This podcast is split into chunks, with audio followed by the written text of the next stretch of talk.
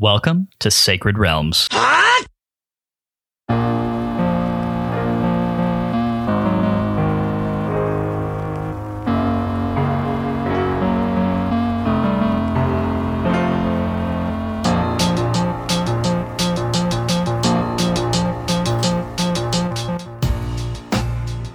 It's a great day in Hyrule, y'all. Welcome to Sacred Realms, a Zelda retrospective podcast. I'm your host, Lyndon Willoughby, joined as always by my co host, Matt Willoughby. Matt, how are you doing this lovely weekend evening?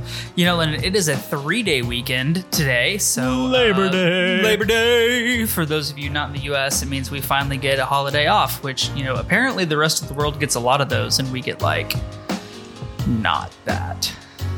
Yeah, we're uh, Labor laws. for yeah for for every for every one of your 30 bank holidays that you guys get in Canada, we get like one of these. So Labor Day. Whoop. let us have it. So no, I am fantastic. Um, we just had a wonderful meal, charcuterie, and um, some lamb chops that I made, which were delicious. Um, all in all, I'm in a fantastic mood, and we got to play a pretty fun section of Skyward Sword today. Uh, also, some not fun things about it that I know we're going to talk about. But well, we didn't play it today, but well, no, but you know, this week we Okay, get to talk yeah. about or No. whenever. You're right.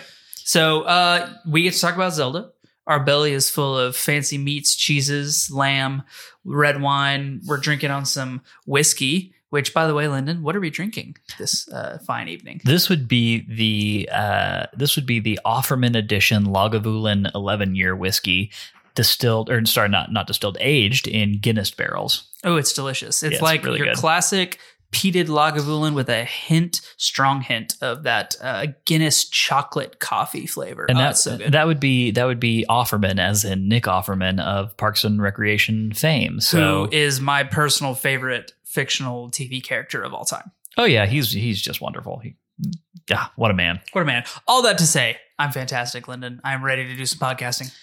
As am I. Let's see. I mean, obviously, we uh, we we're going one more week without a guest here. We're going to start bringing uh, guests back onto the show here before too long. But for another week, it is just Matt and I. But uh, worry you guys not. We have some uh, some really swell people lined up here before too long. So, going to get back into the swing with that pretty soon. It's going to be a lot of fun. Before we get into the meat of the episode, of course, we've got a little housekeeping to get out of the way. If you didn't know, Sacred Realms is a weekly re examination of The Legend of Zelda one little slice at a time. Sacred Realms drops every Wednesday and is available on all major podcast networks. Every week, we play a new section of a Zelda game, and then we sit down here to talk and to drop our hot takes. If that sounds fun to you, please head over to Apple Podcasts, hit that subscribe button, and be sure to leave us a review. Five star reviews are greatly appreciated, and they have a chance to get a shout out here on the show. If you want more Sacred Realms in your life, you can head over to patreon.com slash sacred realms pod to get access to bonus episodes, write in listener mail, vote on what game we play next, and much more. Of course, we do also have access to our bonus episodes on Apple Podcasts via our paid subscription tier. It is $3 a month, $30 a year. You gain access to all the bonus episodes that we produce. One more word about the Patreon. As I said before, um, people who are subscribed to the Patreon are eligible to write in listener mail. Today, we do have a reader mail from Mark that we will be getting to at the end of the show. So, Mark, if you're listening, stick around. We we saw your question and we will be getting around to it. So, all good stuff. Without further ado, Matt, let's talk about what we played. This is the Sacred Realms Rundown, which is a six part analysis of what we played this week and the feelings that it made us feel. Today, we're covering Link's. Nope. no, we're no longer in Link's Awakening, Lyndon. It's uh, I know you're still on daddy uh, paternal paternity leave brain, but Yeah, let's know. uh, let's get let's get on track. Today, we are covering Skyward Sword Chapter 2, which includes the Faron Woods and Skyview Temple, our first proper dungeon in this game. Kind of exciting, right? It's super exciting. Although, you know, one of the classic arguments that is that we've talked about and that's been levied against Skyward Sword is that the entire game is one big dungeon. So, I mean, really, but it is our first dungeon with a boss. Well, and with like, you know, Items, and keys, keys. and a boss key. yeah. Well, the boss keys are boss keys are weird in this game. but Sure. Yeah. a, bo- uh, a, a boss, puzzle. Tetris block Ah, I love those things though. They're so, Yeah. they're kind of fun. I honestly I get a lot of enjoyment. Yeah, out of those. Othos three dimensional puzzle. Regardless, we'll get into all of that later. Part one of the plot, uh, part one of the Sacred Realms rundown is, of course, the plot recap as read by Matt. Matt, take it away. Happy to do so. I'm back to be glad in the saddle. Yeah, you know, it was it was fun getting to do this for you last week, but I'm happy. I'm happy that that can just be like a once in a blue moon fun thing that I do for myself, and then you just take the reins every other time. It's it's a good system. Oh, it is a good system, especially because you know you do all the editing, which is a lot of work, and you know this is my time and time intensive contribution to uh, our podcast. Right, most of the time I just get to have the fun job of get on here and give you crap for an hour and talk about Zelda, but this is this is my time investment. Yeah, well, So I'm some, happy to- happy yeah, to do it. Some seasons it's more of a time investment than others. So Well, that's for, I mean, Link's Awakening was not much of a time investment, but these plot recaps, this one's, I mean, all of these are pretty much as long as the longest one we had in Ocarina of Time. yeah, that sounds about right. Okay, okay, I'm I'm gonna stop. I'm gonna get out of your way and let you do it. All right.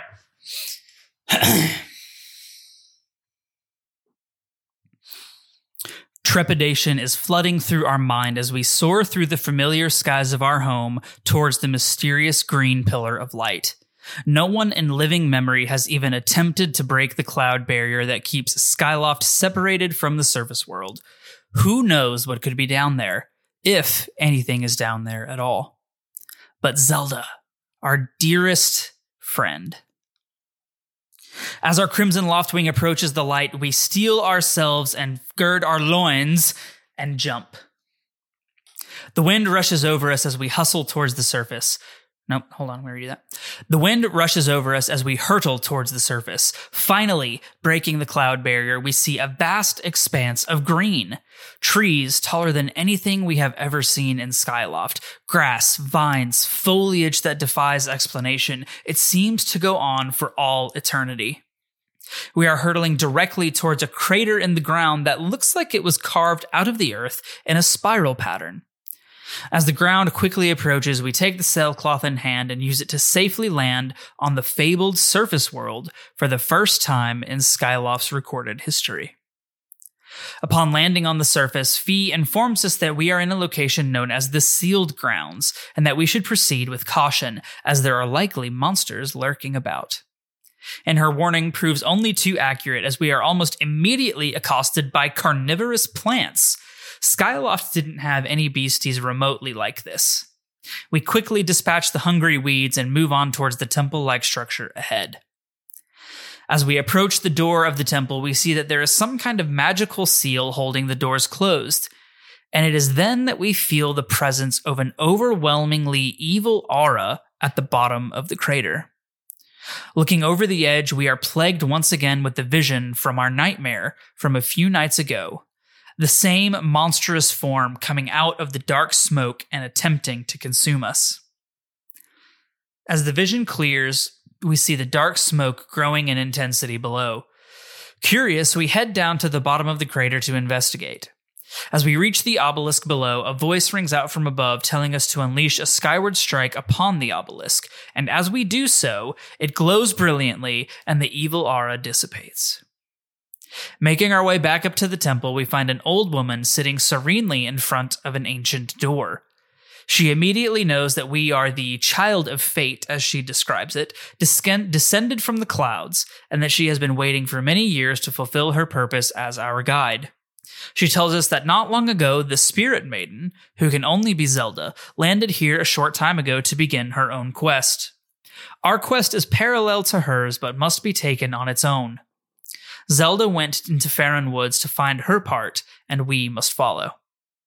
As we leave the, the sealed temple, we come across a group of red creatures that appear to be menacing a living boulder creature. Making quick work of the obvious thugs, we get some interesting information from our new friend, who calls himself Gorko the Goron, whatever that is. About the Loftwing statues, the Isle of the Goddess far up in the sky, and many other things that appear to have been passed down as fables in this strange land, much as fables of the surface world were passed down within Skyloft. But now it is time to move forward into the woods as the old woman advised. The woods are like nothing we have ever seen on Skyloft or the surrounding islands in the sky.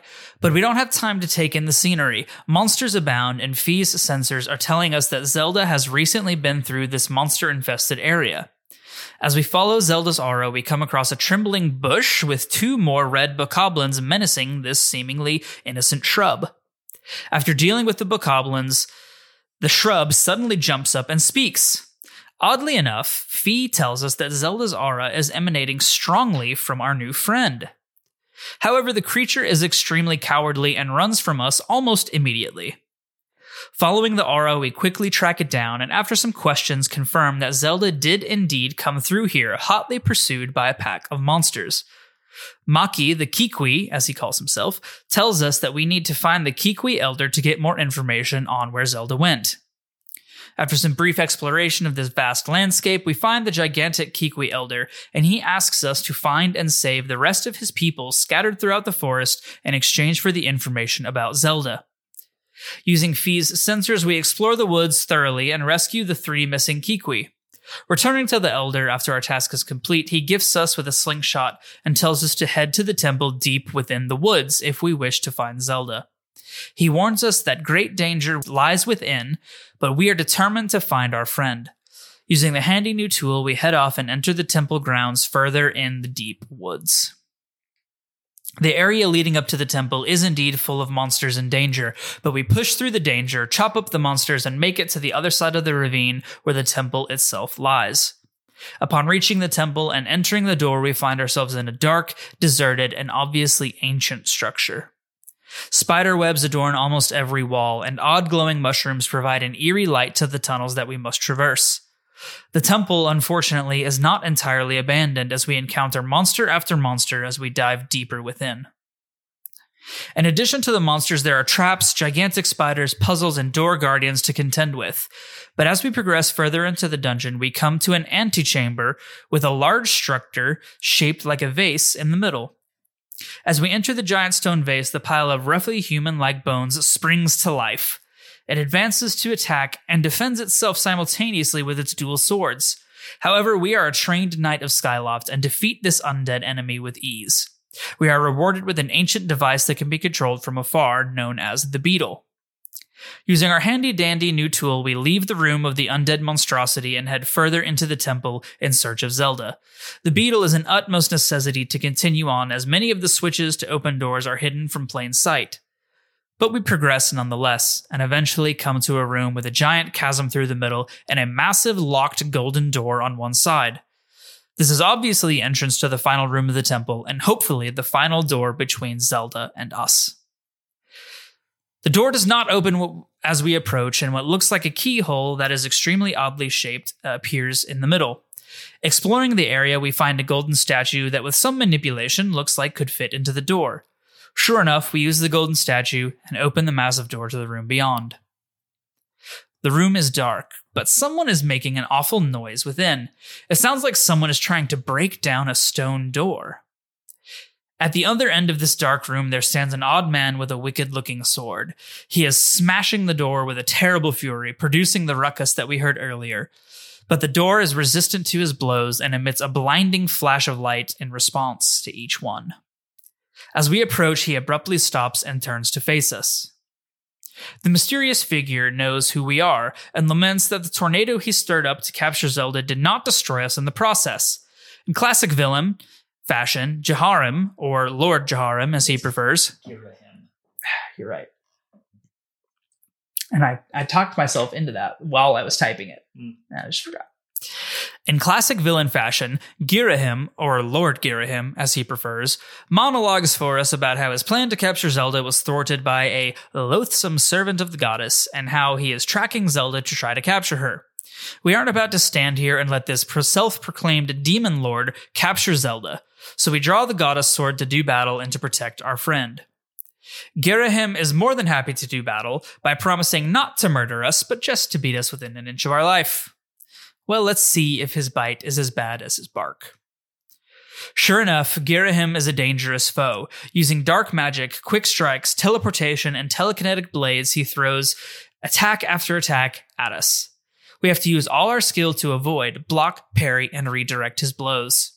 He blocks and swings and throws blades at us, but in the end, we land one too many hits on him for his comfort level. Ending the battle, he pauses, looks at the door, and laments that he can no longer sense Zelda's energy beyond. So our lesson for today is over. With a warning about not going easy on us next time, he snaps his fingers and departs via teleportation. We head to the door that Girahim was so intent on opening, and using a skyward strike, it opens easily for us. On the other side is a beautiful and peaceful spring of pure water with an open view to the blue sky above. Nothing in this place would indicate in any way that a demon lord was just attempting to break down the door to this sanctuary. Moving forward, we see the symbol of the goddess, and using the skyward strike upon it, Fi tells us that we have unlocked a message written in the language of the gods of old.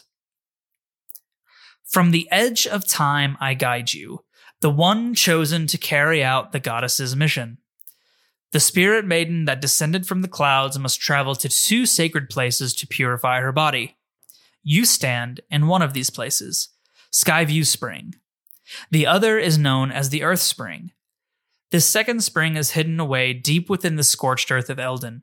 The Spirit Maiden, ever mindful of the heavy task entrusted to her, has set out for this second sacred place. The statue of Hylia then grants us the second tablet, the Ruby Tablet, and Fi tells us to head back to the statue in Skyloft to show the way forward. It seems that our quest may not be a short one after all, so back to the sky we go. This has been the plot recap as read by Matt. Part two, of course, of the Sacred Realms rundown is our takes, where we talk about this section of the game and the feelings that it made us feel. Matt, how does this section of the game make you feel? What are your what are your feelings? I I have mixed feelings. So part of the section of this game annoys me, and other parts of this game of this section of the game excite me. For example, finding Kikwis is annoying, but fighting Girahim is not annoying. Not annoying me.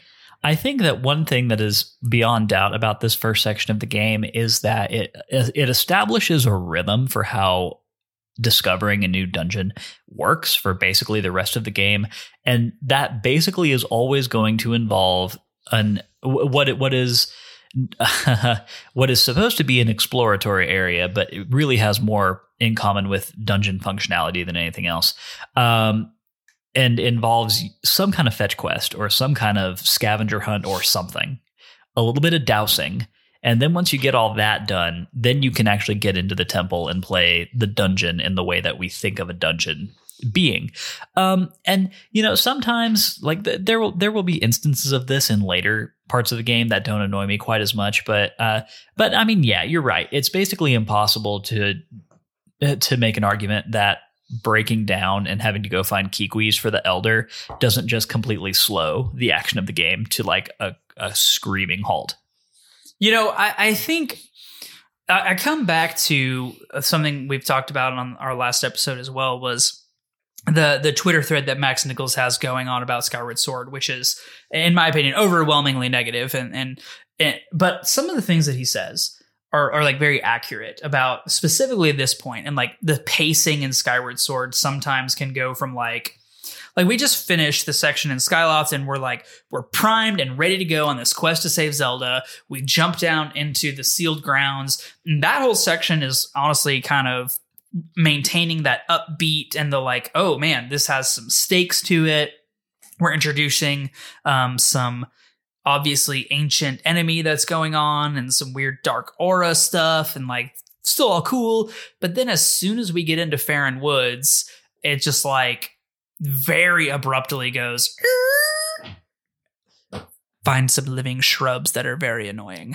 Yeah, I mean, it's just uh, look, on the one hand, I do appreciate having a cast of colorful characters um, that are not Link to fall back upon because occasionally Zelda games, especially some of the older ones, you know, Ocarina of Time and um, uh, and I actually, well, I guess now that I'm thinking about it, Zelda games don't have this problem. They frequently have awesome side characters, so I'm gonna edit that part out. But I, I do really like having a colorful cast of side characters to kind of rely on. And in Skyward Sword, there are quite a few that just come uh, to the top of my mind that stand out as being great examples of that. And the Kikwis really aren't that for me. Um, I, I, I love Gorko, the Goron.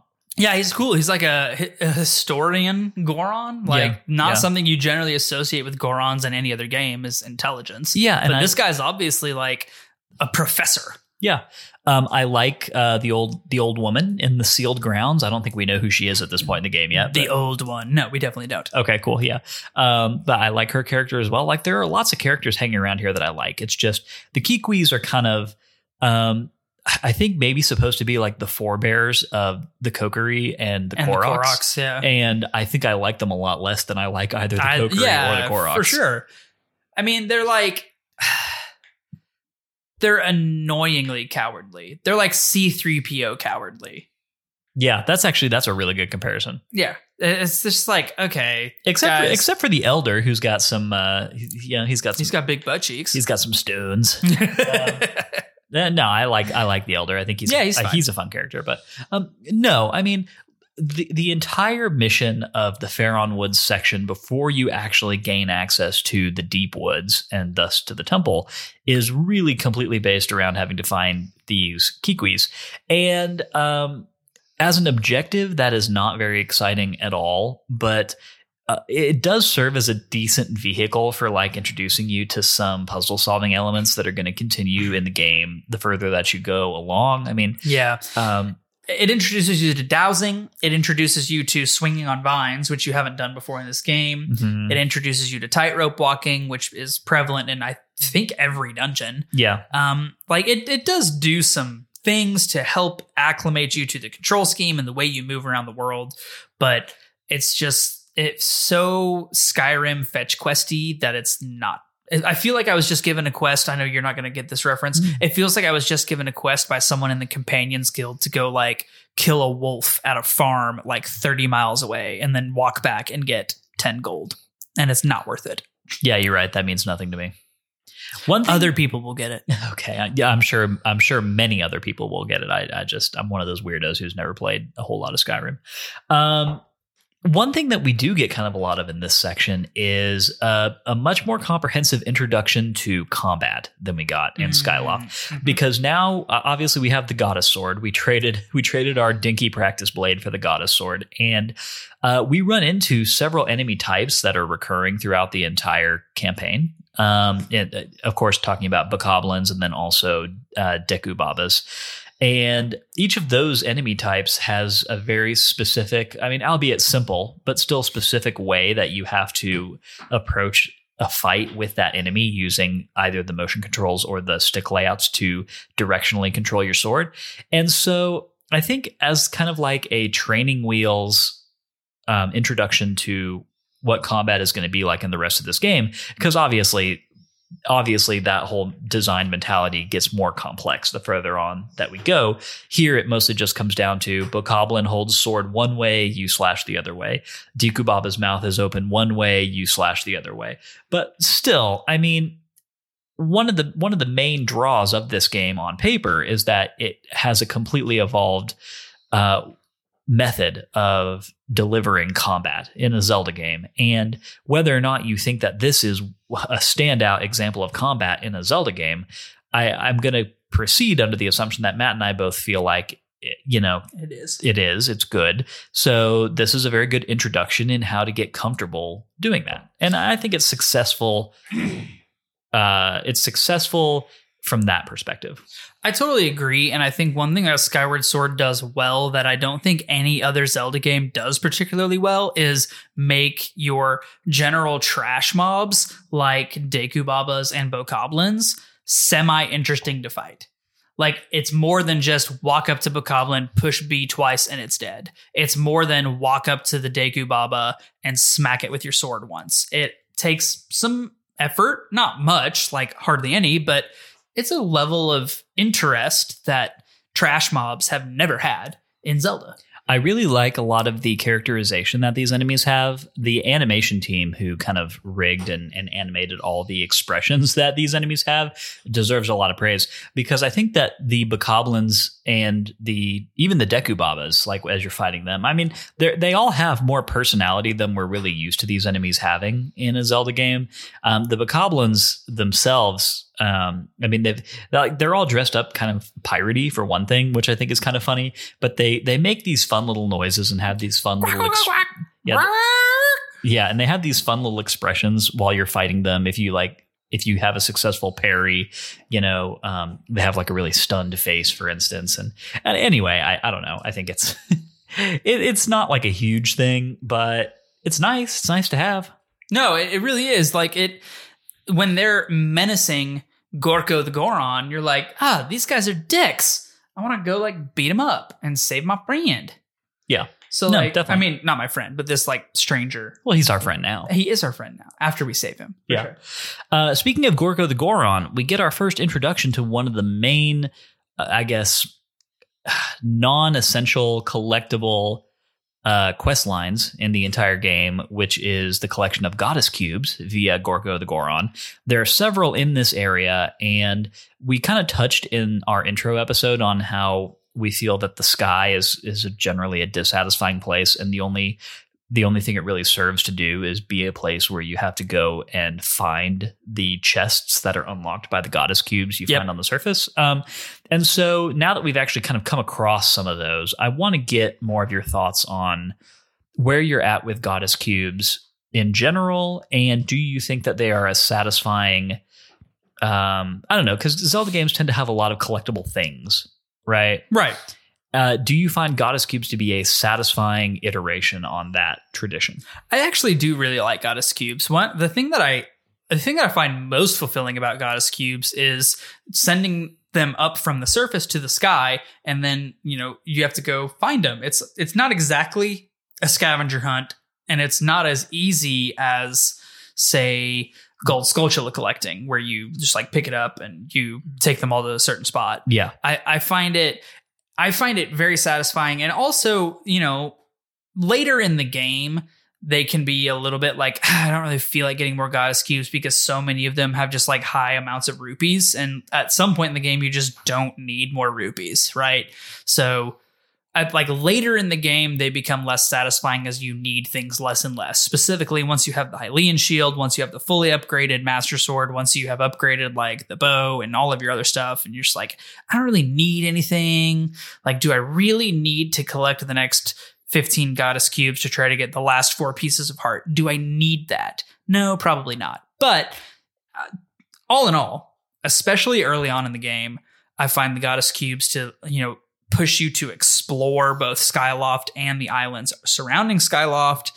And um, they give you something kind of fun to look for. And it's always fun to me when I see a goddess cube somewhere and I'm like, how am I going to get there? That sounds like a like that's a fun puzzle for me to solve. yeah. I just wish that um, collecting the chest in the sky was as fun of an experience as what you're talking about right now. Because a lot For of sure. times, and this this goes straight back into our main criticism of the sky, which is that a lot of the islands exist just to be um, kind of I don't know. They they exist just to have goddess cubes on or uh, goddess chests on them, and uh, most of the time there isn't even a particularly challenging bit of puzzle solving to get the chest. You like it's just kind of there. You Yeah. know, I think that this would have been an even more satisfying system if one, the islands in the sky had been larger and more intricate, and then you actually had to do a little bit of creative puzzle solving to get the chest when you go back up to find it. Um, but also if if there had just been, I don't know, maybe even some like combat situations that you have to like fight enemies to get to a goddess chest that you've unlocked or something like that. you know that. what I really think they could have done? I think they could have done something like a precursor to the shrine mechanic. But so you cut the raw amount of goddess cubes in half. You know, I think like four of them give you heart medallions or something where extra hearts will drop, or like three of them give you rupee medallions. Like, cut those down to just one heart medallion, one rupee medallion, one. Like, you cut that stuff down. You cut down anything that's less than 100 rupees because that's not impactful whatsoever. Like, you cut the amount of goddess cubes basically in half.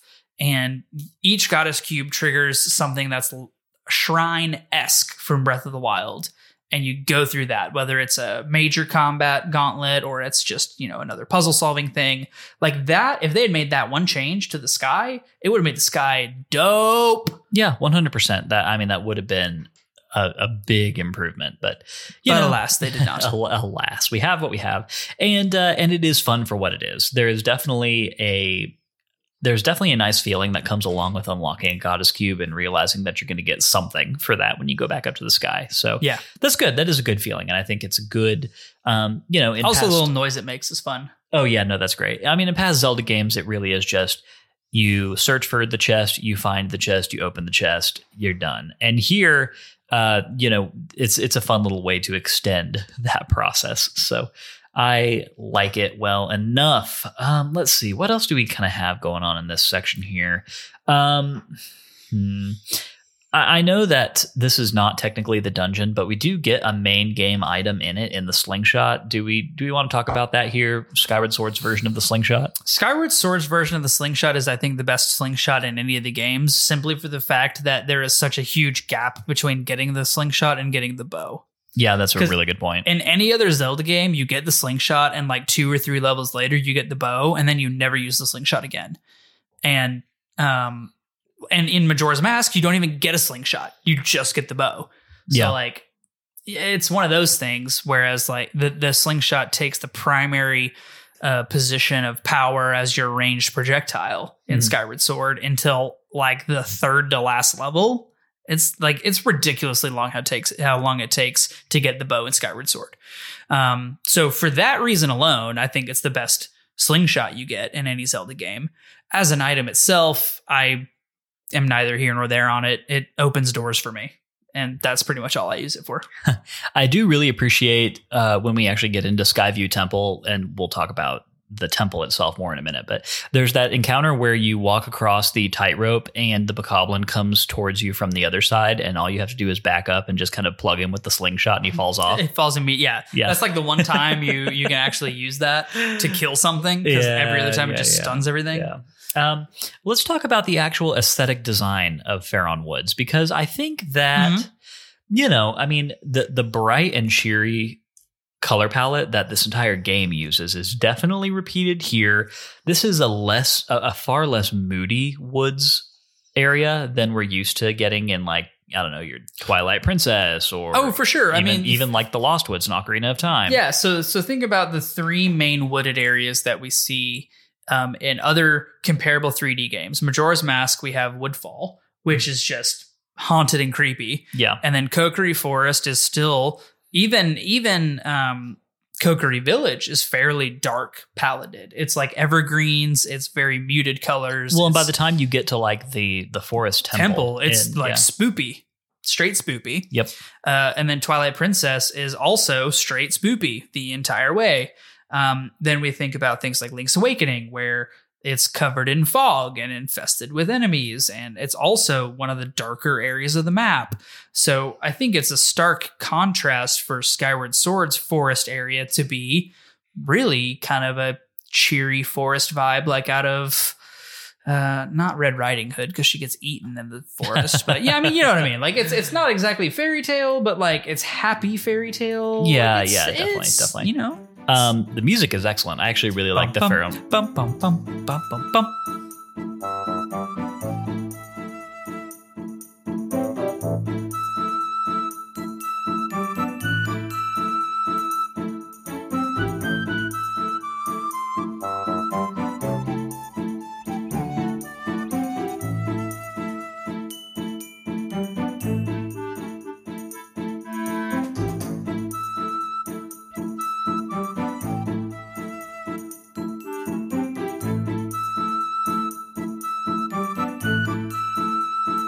You Yeah, I yeah, I really really like the Faron Woods um, theme. It's it's it's good. I mean, again, all the music in this game is great, but I think that this score is very applicable to the area. It feels it's, it's right 10,000 times better than the Eldin Volcano score.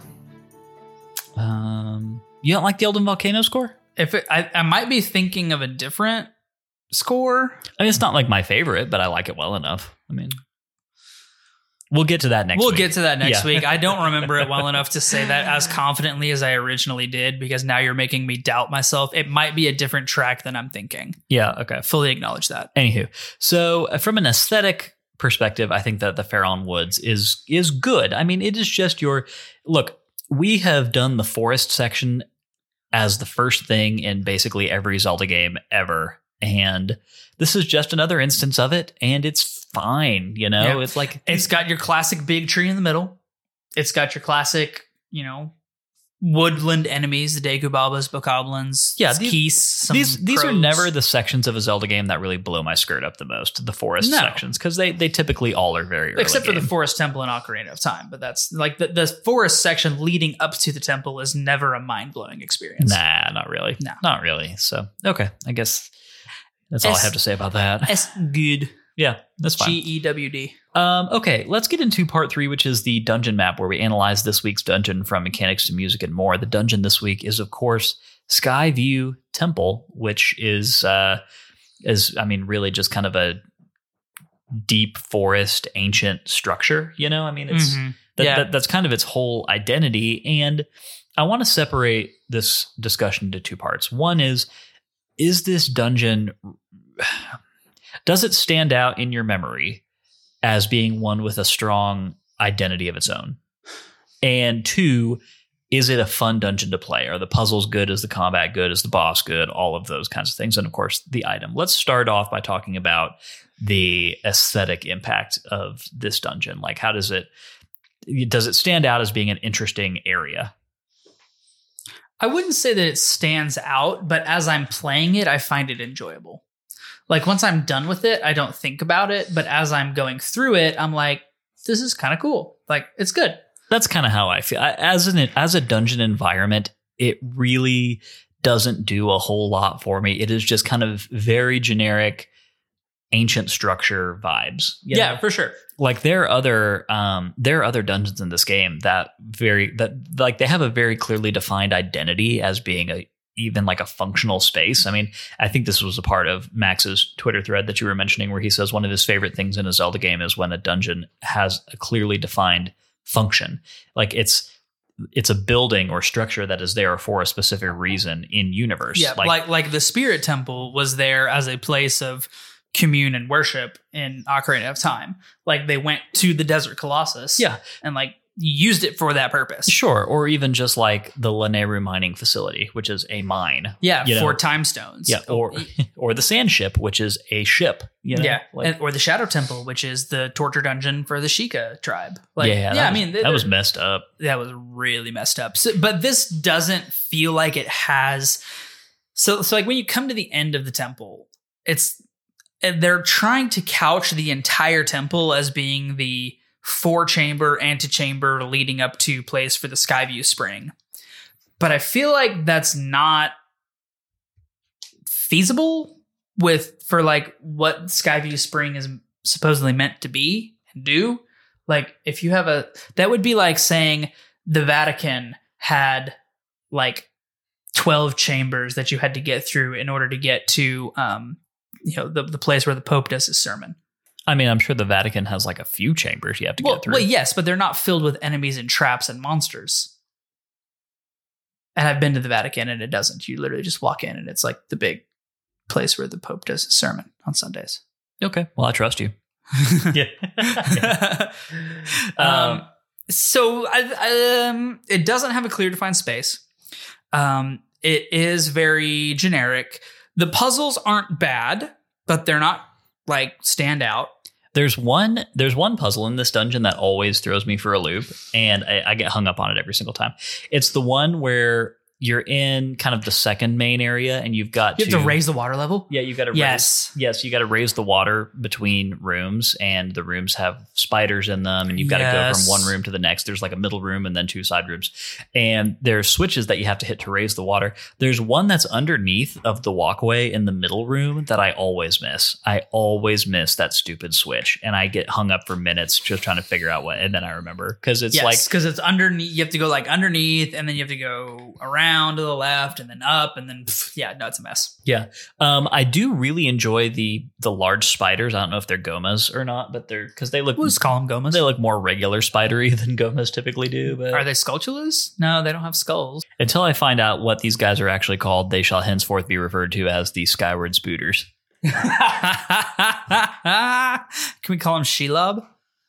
We can sure call them the Skyward Spooters. Oh, spawn of Ungoliant, or I'm not a wizard. All right, yeah. So then there's that. This is Radagast, the brown. No, yeah, I got, Oh, I got okay, that. okay. No, no, no, I got it. I just, okay, I just well, fine. Okay, I Skyward Spooters is fine. We'll, we'll like stick with Skyward. better. We'll stick with know. Skyward Spooters. Thank you. So, um, I think these are actually one of the most fun enemies uh, to fight against in an early Zelda dungeon that we've ever had. There's swing them around. well, there's so many different ways that you can like fight them and beat them. I mean, obviously their uh, their default state is that they're kind of on their web, but using your sword, you can cut the web, and the web is like, you know, I mean, you see all the different little webs that are a part of it, and your sword cuts those individually. So you can slice this thing up like Frodo slicing through Shelob's web. and ah, yeah. Thank I mean, it- it's very much like that. Um, and then once you Which, by the way, I want to say is a technological, like, really cool thing that they were able to parse individual web strands out for you to cut. Yeah. super cool. So the the vulnerable spot on these spiders is on their belly, and so you've got several different ways that you can kill these guys. If you can get around behind them on their web, then you can just stab them through the web. If you want, you can cut them free from their web, and then they're crawling towards you on the floor, and you have to kind of swipe your sword up to turn them over, and then you can do a fatal blow and kill them that way. If they're hanging from a thread from the ceiling, you can hit them and make them bounce side to side, and then you have to time it just right so that you poke their um, vulnerable spot on their belly with your sword. Uh, of course, the big brain play there is when you realize that it's the hardest. If, like if you swing them side to side, it's the hardest to beat them. But if you can turn them around and then poke them with a straight on poke, and then they're just going, they're swinging like front to back instead of side to side, then they're easier to hit. It's just one of those things where it's like, it's an enemy encounter that would be impossible in a regular Zelda game without the directional sword controls that are in Skyward Sword. And I do think that that is one of their biggest strengths. It uh, it gives you a lot of variation in the ways that you can tackle some of the enemies in this game, and I think the spiders are a good example of that.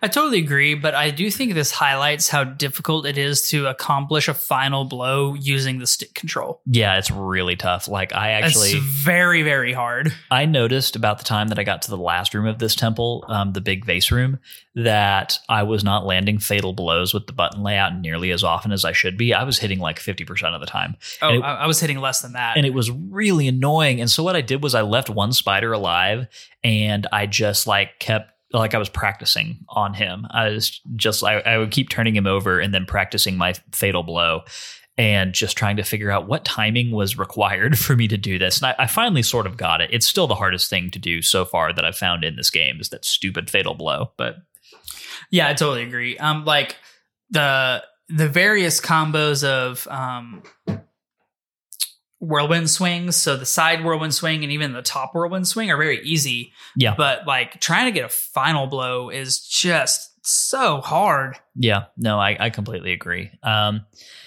and yeah, the I mean, if if these spiders are on the floor, then they completely rely on you being able to do that to beat them. So that that is irritating. And there's only luckily there's only one spider in the entire dungeon that you have to final blow, and it's the one that's in the room where you have to cut the box down with the beetle, move it into position so you can do the um, circle movement for the three eyes that are guarding a key door. right. Um, which, by the way, I do want to briefly touch on the key eyes, the the door guardians. Yeah, go for it.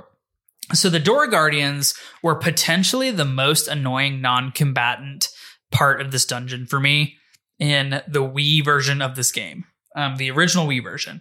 It- they were obnoxious, trying to get Link to move his sword in a flawless circle fast enough and um, often enough to make them do their dizzy spin out was almost impossible on the Wii. In the button layout version of the Switch, it is laughably easy. Like you just stand on the box or wherever you're supposed to stand and just like twirl the right thumbstick three times and vroom, vroom, vroom, and thing's dead. Yeah. So huge improvement there to an to an obnoxious non-enemy encounter from the Wii version. It's definitely far easier to pull off. Oh, for sure. Yeah. Uh, tell me what you think about the mini boss, the big Stalfos guy.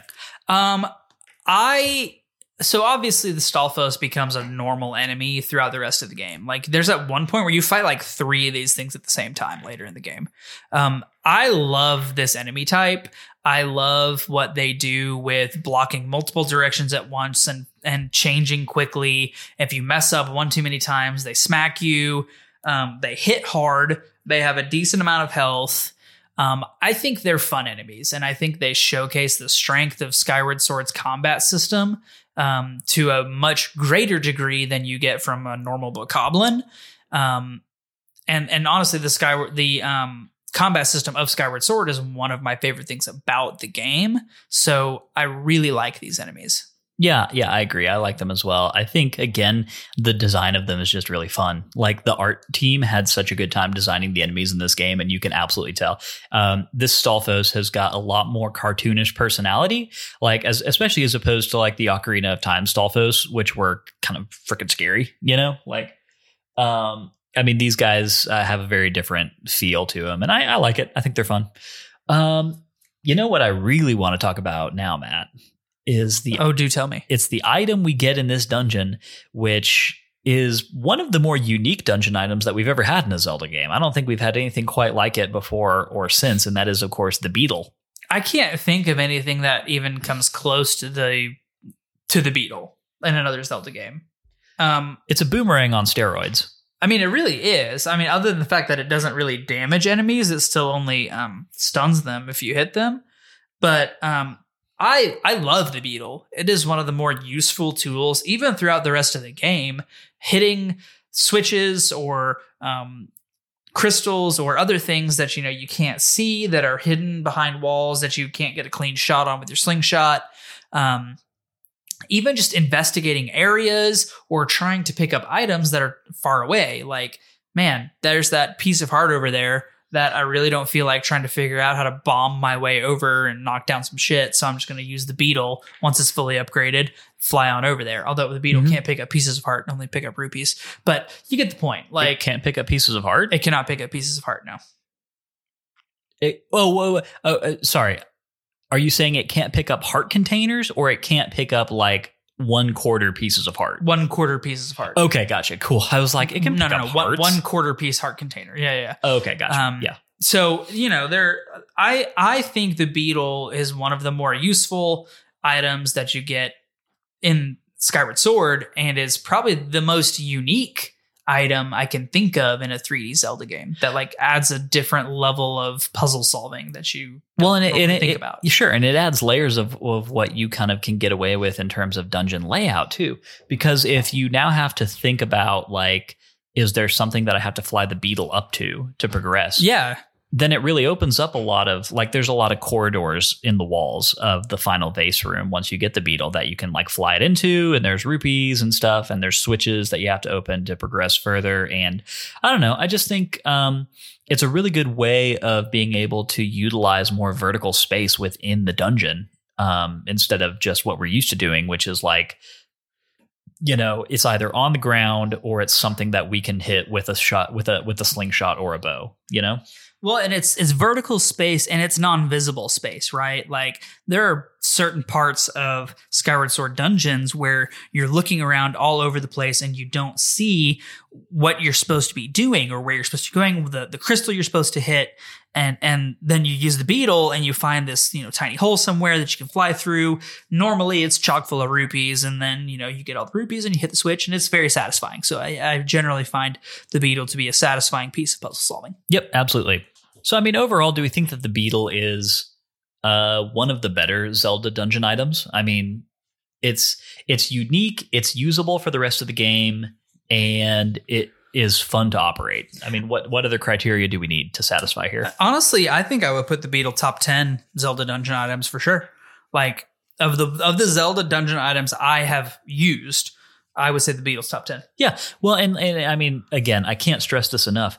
We get so many cool dungeon items in Zelda games that never get used again outside of the dungeon, and we use the beetle for the rest of the game. Yeah, and like as much as I would love to say the Fire Rod and Link's Awakening would be like top five, you use that thing literally one time and like never again. So so the beetle is not only unique it's um, has cool functionality it's fun to use and it also is usable the entire game I will just say, and here we're about to get into discussion of this dungeon's boss, which uh, spoiler Girahim.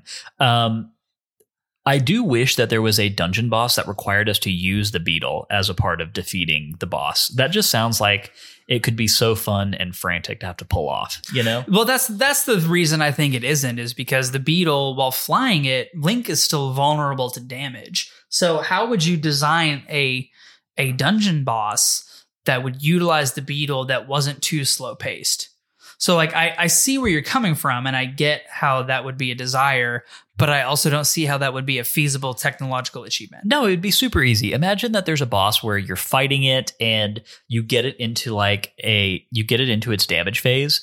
And in order to do that, I mean, just I'm, I'm spitballing here, but uh, imagine it's like a fire boss, and you get it to its damage phase where it's vulnerable. You've cracked its outer rock shell, and it's lava on the inside.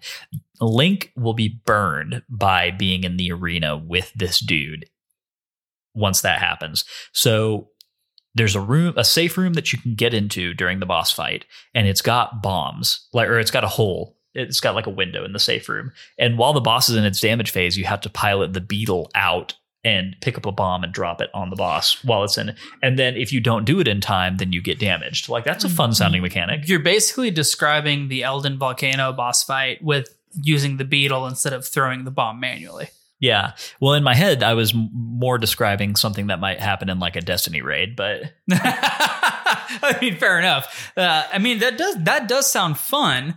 Um, kind of hard to pull off with timing, and also the fact that, I mean, yeah, I could. It, you know what? I will concede. That sounds like a fun boss fight. Cool. Would have Thank been you. fun to have. okay, well, let's go ahead and transition into talking about this dungeon's boss fight, which is, of course, our first encounter with Girahim.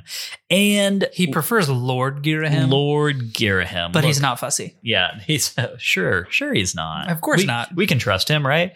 Um, look, this is a fun fight, and this is, I think, supposed to be kind of like a series of showcase battles throughout the course of this game, which really, um, which use the sword controls, the sword motion controls, in their purest possible form. I think that's the intention behind the Girahim fights, and I think that in that they are a success. I do not enjoy these fights as much as I think other people do. I, I typically hear people talk about the Girahim fights and and they seem like they had a really good time with them. And I've always found them sort of frustrating. Um, maybe it's just like the the the flow and the vibe of the fights. They're they're typically pretty lackadaisical. Like it's a lot of slow circling of Girahim and, and it lacks a lot of that frantic quality that you usually get from a Zelda boss fight. But more than that, I feel like I always spend a lot of time being frustrated trying to figure out how to damage him. Like I know the way that it's supposed to work. Like he he kind of he telegraphs which way he's blocking and you have to hit him from another direction, you know? But I feel like I'm never able to do that as easily as the game seems to think that I should be. I don't know. So the only part of the Girahim fights that I find annoying is the very beginning where he will catch your blade. He doesn't try to damage you in any way. The entire point of the first phase of this Girahim fight is just trying to hit him without him catching your sword between his fingers. And that phase always annoys the hell out of me because I just like don't know how to do it right apparently. I just kind of flail randomly, eventually hit him enough and then we move into the rest of the fight which I find very enjoyable, fun and and, not too difficult in this first phase. Um to your point about him telegraphing which way he's blocking. I like that. I never really have a problem with it. It was only recently that I discovered when he charges you. So he'll go into the anime run phase where he's got his sword held in the reverse Shien grip. Yeah, yeah. He's gonna smack you with it, right? Um, which, for those of you who are not Star Wars nerds, reverse Shien grip means that he's holding the sword with the blade um, held out parallel, but it's going away from his body, not across his body. That's a reverse Shien grip. So For those of you not Star Wars, nerds, this is how Ahsoka Tano holds her lightsabers. Just yeah, it Google is. Our queen. Mm, Queen Ahsoka. So um, when he's doing his reverse Shien grip and he Naruto runs at you and tries to hit you, you do a perfect time block and it will stun him, and then you smack him a whole bunch of times. Like once I figured out that that's what you're supposed to do in that section of the game, instead of avoiding that um, chopping block or that chopping move, then that made this fight so much easier. And then progressing on from that, when he starts throwing the telekinetic little daggers at you, which very that's a very Kreia move from Knights of the Old Republic 2, Right. um, which I appreciate.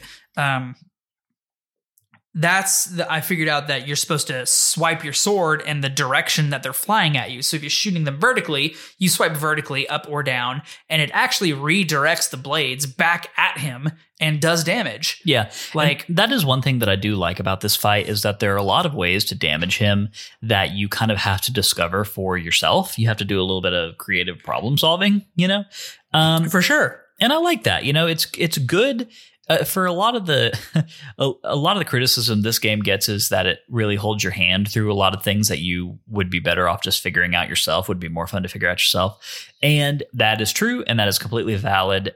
But in these in these sorts of fights with Girahim, I think it's nice that it you at no point do you have Fi saying like, "Hey, deflect those little bolts in that specific direct." I like, think I think boss fights in general are very good in that way in Skyward Sword. Like there's a lot of hand holding for the puzzle solving. Like even within the dungeon itself, there are multiple places where you can go and read like a plaque that tells you exactly what to do next. And it's so annoying. But boss fights in Skyward Sword are very much not that way. You have to figure out the mechanics. And it pushes you, especially because they're the motion mechanics. And even when you're using stick, uh, the stick layout, stick and button, it's still very different than any other Zelda game you've ever played. So it does require you to think more critically and more creatively than most other Zelda games. yeah, definitely. What do you think of Girahim as a character? Man, he is um he is the most interesting character ever. There's so much like weird sexual energy going on there and just like very odd. Um I find him to be a compelling and interesting villain. Well, he's like an evil, chaotic David Bowie kind of. That is a super freaking fantastic way to describe that. I never thought about it, but now I can't get it out of my head. Yeah, he's got like Um, Ziggy Stardust's evil twin brother oh, vibes. absolutely. The whole thing where he like sneaks up behind Link and like whispers in his ear, what and what can I can only assume is like the most seductively sexual, evil way possible. And then he like does the tongue thing, where it's like, well, the tongue like- the tongue thing obviously is like everyone's favorite gift to use from this game. oh, Like, for sure, it's iconic. it's almost actually I take that back. I think everyone's favorite is the one where Link is kind of looking like hmm. yeah, it's derpy. like Yeah. Link's big derp face, but this this is number two. But um, no, look, I think that uh, um, I, I like Girahim a lot as a character. I think he's got a lot of personality and he's fun to watch when he's on screen. Um, man. We need to quit referencing Max's Twitter thread, but it's just so good. Well, so- because it's the is really the exact opposite of everything we're coming we're with everything that we feel about the game. yes, Like Max is, is on there just like dogging Skyward Sword, which like No, to no, be no, fair. Okay, no, no, no, no. I, I, I need to jump in on Max's behalf here because I think you've got a little bit of recency bias going on. Um, obviously, I think Max kind of came down on the later stages of the game in a, a pretty negative place overall. But um, if you go back and you read through the entire thread, I think that uh, there were a lot of instances in the beginning slash middle of the game where he found himself to be pretty, yeah, I, I mean, kind of surprised and delighted by how much of a good time that he was having, like stuff that he had forgotten and was like, oh, this is actually, this is good. I'm having a fun time doing this or whatever. So I, I would say that um, in the last few days, it's definitely been, you know, kind of, he seems like he's not enjoying it quite as much, but uh, I think overall it's it's been kind of a, a mixed bag at the worst. Well, so uh, my point there was not to not to rag on Max. My my point there was to say that um, there are a lot of things that a lot of people don't enjoy about this game, and there are a lot of things that like I, I understand people not enjoying, and there are some things that I really don't. And and like one of the one of the things that I do agree with Max on is that and I don't want to put too many spoilers out there, but Girahim is a really great villain that becomes he's utilized very well throughout the game until the very very end and he does get the max calls it the zant treatment a little bit. And, and like i do kind of agree with that. It's hard to because i love demise as an enemy but Girahim does get a little bit of the Zant treatment at the at the end of the day. Yeah, I, I I agree with that. And obviously, if none of that made sense to you, then um, we'll we'll catch up with you in like the last episode or two of this season, and it'll make more sense then. But yeah, it's a very fair criticism. Um, but you know, if nothing else, he's fun to watch. He's well scripted, and I don't know, he's a good he is a good villain with a lot of personality. But he does suffer from something you mentioned last week that Skyward Sword in general suffers from, and that I noticed a lot more this week was the things that they say, they take twice as long to say as they really need to. Like you could have cut out 30% of Jaharim's Girahim's monologue, um, and it would have conveyed the exact same gravitas, the exact same character development, blah blah blah blah blah. or But- but, even you know. or even if voice acting again we said this last week if voice acting had come to zelda in this game instead of in breath of the wild like if, if it had been done for the first time here i think that you could have had Girahim saying all the things that he says but like through Faster. yeah via voice acting it would have been a lot less of a slog to Oh. get through and this will be another thing that means nothing to you because you didn't play Skyrim. I envision Girahim having a very Cicero esque voice from uh, Skyward Sword or from um, Skyrim. Like, man, that crazy um, jester vibe, the murderous jester vibe that Cicero brings off. Many of our listeners who have played Skyrim, who did the Dark Brotherhood uh, quest line, you will know exactly what I mean. Please, every time Girahim speaks, imagine him speaking with Cicero's voice. I think you will be delighted. Cool. Cool, cool. All right. Um, that is going to take us out of part three, which is the dungeon map. Let's get into part four, where we talk side quests. Matt, did you do any side questy business this week? I don't think there are any side quests in this portion of the game. I, I branched off of the beaten path and got one or two things done. So, Oh, well, please do tell me because I don't know what they are. well, the biggest thing was as soon as I got the slingshot, I went back up to Skyloft and snagged the bug net from Beetle. Oh, because I was so freaking sick of like running across bugs that I knew I was going to need for things later in the game and not having the net. So I was like, okay, screw this. I'm going to go get the bug net. such a good idea. Yeah, so I went I went back up, got that, and then came back down. It ended up being a great idea because once you get the slingshot, then you end up going into the deep woods, and once you're there, you've got You got can catch all the the like the, you've got the, hornets. wasp, the yeah, wasp larva. yeah, uh, yeah. You, you can catch all the hornets. You can get like ten per nest that you knock down. Um, I mean, there's like butterflies and mantis. I mean, there's all kinds of stuff that you can get as soon as you have that. which net, very so- useful for upgrading items later in the game. For those of you who are joining us for your first time, go get the bug net from Beetle. Go back to the Faron Woods and catch a lot of bugs because you will upgrade items later in the game. Yep, it's very handy. So I did that, and then Actually, the bugs are used for potions, but still, same thing. Yeah, yeah. So I did that, and then what else? Um, there was one other thing. Oh, I uh, I, I found one of the goddess cube chests up in the sky after I had uh, activated the first one. Very nice. What happened to it? What ha- what did it have in it? Uh, I think it was a heart medallion. It was one of them. It was either heart rupees or bugs. I forget.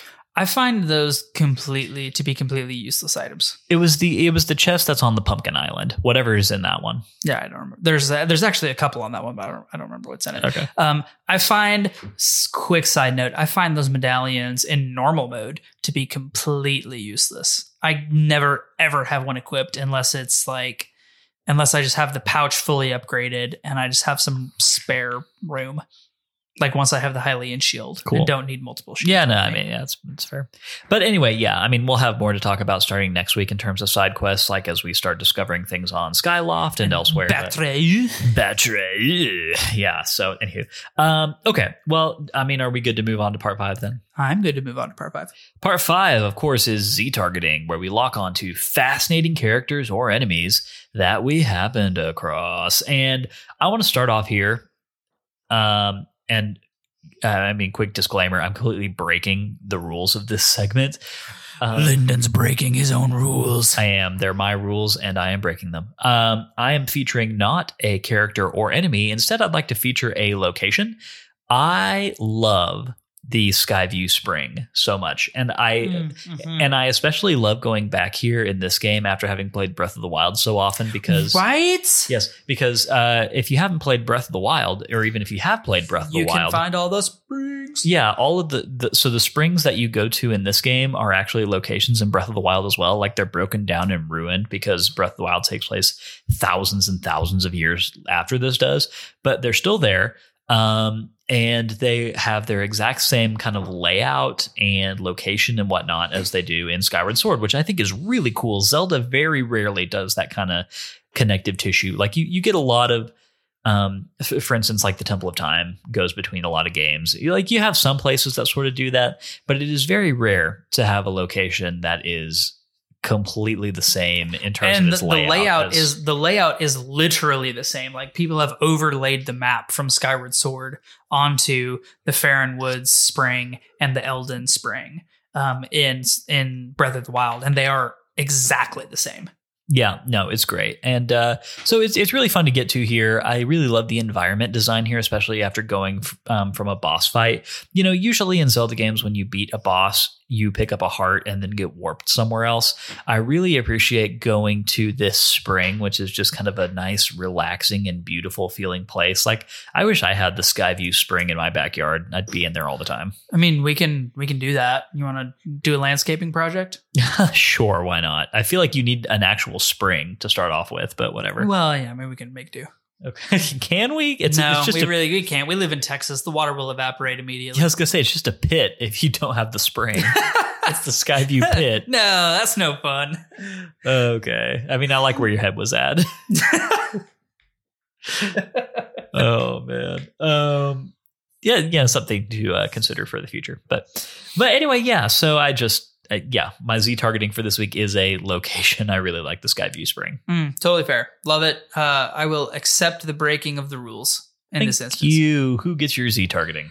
Gorko the Goron. I so Gorko is the only Goron we encounter in the entire uh, game Skyward Sword. Um, and he is the antithesis of every other Goron we've ever met in any Zelda game. He is intelligent, he is interested in history, and he gives us some really cool information and parallels to the things that we learned in Skyloft. Basically, what we discover through Gorko the Goron is that the surface world has their own fables about humanity, Hylians who who become Hylians later in life, um, and the Skyloft and everything that happened in the war uh, that you know resulted in the creation of Skyloft. We learn all of that through this very interesting um, professor of archaeology, Indiana Jones esque uh, Goron, and so I appreciate him and him showing us those parallels and being just a generally interesting person. Yep. Yep, I like that. Gorko, Gorko the studious Goron. He's a he's a lot of fun. Uh, good pick. Definitely a good pick. Okay, uh, let's get into part six, which is our final thoughts. Matt, you want to wrap this up for us? Mm-hmm. Let me gather my thoughts.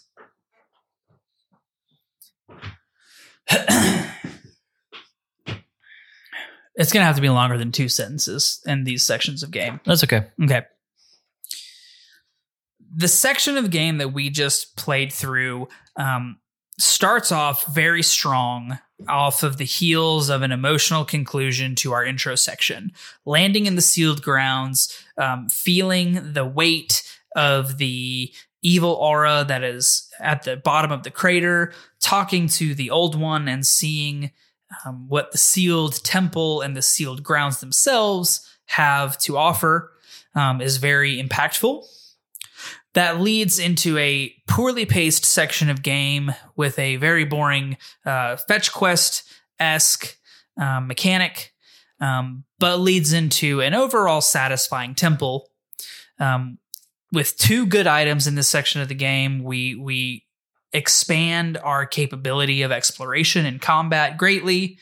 We learn a lot of very important things about combat and exploration, and we end in a location that sets the tone for uh, the gravitas of the story for the rest of the game. Couldn't have said it better myself. Well done, Matt. Well, thank you, sir. I appreciate it. I do my best to collect my thoughts and then um, regurgitate them in a um, scholarly fashion. Cool. Yeah. Mission accomplished. Okie dokie, that has been the Sacred Realms Rundown. We will, of course, be back next week with another installment of the Sacred Realms Rundown, talking about Chapter 3 of Skyward Sword, which is, of course, Eldin Volcano and the Earth Temple.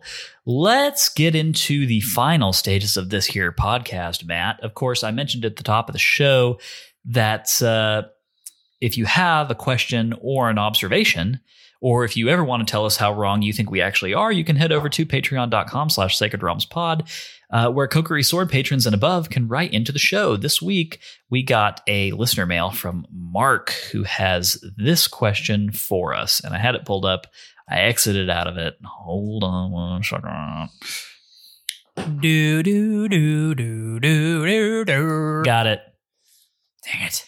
Mark says, Here's one for the mailbag, guys. I've never played Majora's Mask, even though I grew up with Ocarina of Time. Which version would you recommend playing, the N64 or the 3DS? And this was a very, yeah, this is a very applicable question, especially because, um, as some of you have seen on my social channels, and especially if you're in the Patreon, you've probably seen this. Um, I was able to release a new print this past week as part of the AMP JamCon. And uh, that print is, of course, a tribute to one of my favorite Zelda games of all time, Majora's Mask. So this question is super timely. Also, if you are interested in that at all, go over to my own personal uh, Instagram account. That's at Willow Willowstration. And uh, yeah, go check that print out. And if you like it, go buy it. So that's my little plug for myself there. Anywho, back to Mark's question which version would you recommend playing, the N64 or the 3DS? I was actually so interested in this question because I think Matt and I are going to have different answers for it. I think we are. Matt, which version should Mark play? If you have the capability and you are capable of moving past the graphics, I would recommend the Nintendo 64 version. There are a lot of changes that were made in the 3DS version that technologically I understand, um, but annoy the hell out of me. Um, specifically, the way that you damage th- all four of the main bosses in Majora's Mask, I genuinely hate in the 3DS version. Um, I found the boss fights in the Nintendo 64 version to be superior in every possible way. And um, the Zora Link movement in Majora's Mask is a billion times better in Nintendo 64. Honestly, it was a little broken, which is why they had to nerf it because it made speedrunning the game too easy. And I mean, like in general, I would say the Nintendo 64 version outside of the outside of the graphics um, is far superior in every way. I am going to disagree with Matt here. Um, the changes they made to the boss fights never particularly bothered me. And of course, I love swimming faster as Zora Link in the N64 version. But, uh, you know, it's a trade off I'm willing to make um, in exchange for some of the other advancements that and, and like modifications that the 3DS version gets. Of course, as Matt mentioned, the graphics are one of those. The graphics are better, they look great. Um, that's a nice thing to have. But one of the things that the 3DS version really has over the N64 version is a better organizing system for keeping track of your side quests. And in Majora's Mask, that's such a big part of the game. Schedules of characters, when events are supposed to happen. In the N64 version of the game, those were mostly up to you to remember. There was a little bit of a side quest uh, tracking screen in the form of the bomber's notebook, but it wasn't great. In the 3DS version, you get an item that uh, is is really a lot. It makes it a lot easier to keep track of all the different little side quests that you're taking part um, in in any given day of the game or any any given three day cycle of the game and that's what the entirety of the game is it all operates on a three day cycle and events happen at the same time uh, during those three days every time you reset the cycle. So, um, anywho, it, it involves a lot of keeping track of all of that, and that's much easier to do in the 3DS version. So, I, I think that in and of itself is um, is kind of is worth playing that version over the N64 version. Well, there you go, Mark. No uh, consensus whatsoever. Uh, play as you will. Yeah, play the 3DS version because it's probably easier for you to get a hold of. A well, that's for sure. If you if you have a Nintendo 64 and have Majora's Mask on Nintendo 64, go for it. But if you don't have either one of those things, good luck finding it for a fair price. it's a great game regardless of where you play it. So Agreed. Yeah. Um, yeah, I think that's all I have to say on that. Thanks for writing in, Mark. Again, please, if you are sub to our Patreon, do not hesitate to write in listener mail. We love hearing from you. We love talking over the questions that you send us. So keep it coming. Matt, it's been a fun time, huh? It's always a fun time, Lyndon. We talk about Zelda, we drink some whiskey, we just have a good time. How can you not have a good time when doing both of those things together? I certainly don't know, but I'm uh, I'm willing to do it all over again next week. It's uh it's going to be a fun one getting into the fiery section of the game and I don't know, I'm just I'm I'm really enjoying my time with this game so far. So I'm I'm very down to continue that journey. Absolutely. That's why we're here. Yep, yep, yep. Guys, if you enjoyed today's show and you would like a little extra Sacred Realms in your life, you can head over to patreon.com slash sacred realms pod and become a patron. If you've got no rupees, it's not a problem. Five star Apple Podcast reviews are a great free way to support us. More reviews means that more people share. Blah, blah, blah, blah. I got whiskey mouth there. We're gonna try that one again. More reviews means that more people see our show, and that makes us very happy Hylians. Follow us on Twitter and Instagram at Sacred Realms Pod for updates on the podcast and behind the scenes action. Sacred Realms will be back next Wednesday with our thoughts on Skyward Sword, Chapter 3, covering the Eldin Volcano and the Earth Temple. We'd love for you to play along with us and to share your thoughts on our social channels. Skyward Sword can be played in its original form on the Wii or Wii U, or you can play Skyward Sword HD on the Switch, which is what Matt and I are doing. Really, there's absolutely no reason to play this game on the Wii or the Wii U. Go get a Switch, get Skyward Sword on the Switch. You will never regret it because the Switch is the most amazing gaming console of all time. Yeah, I mean, yeah, I mean, you certainly won't regret playing Skyward Sword on the Switch, but you really will not regret having a Switch. It's amazing. So do it. Uh, in the meantime, may your hearts be full and may your arrows never miss. We'll catch you guys next time.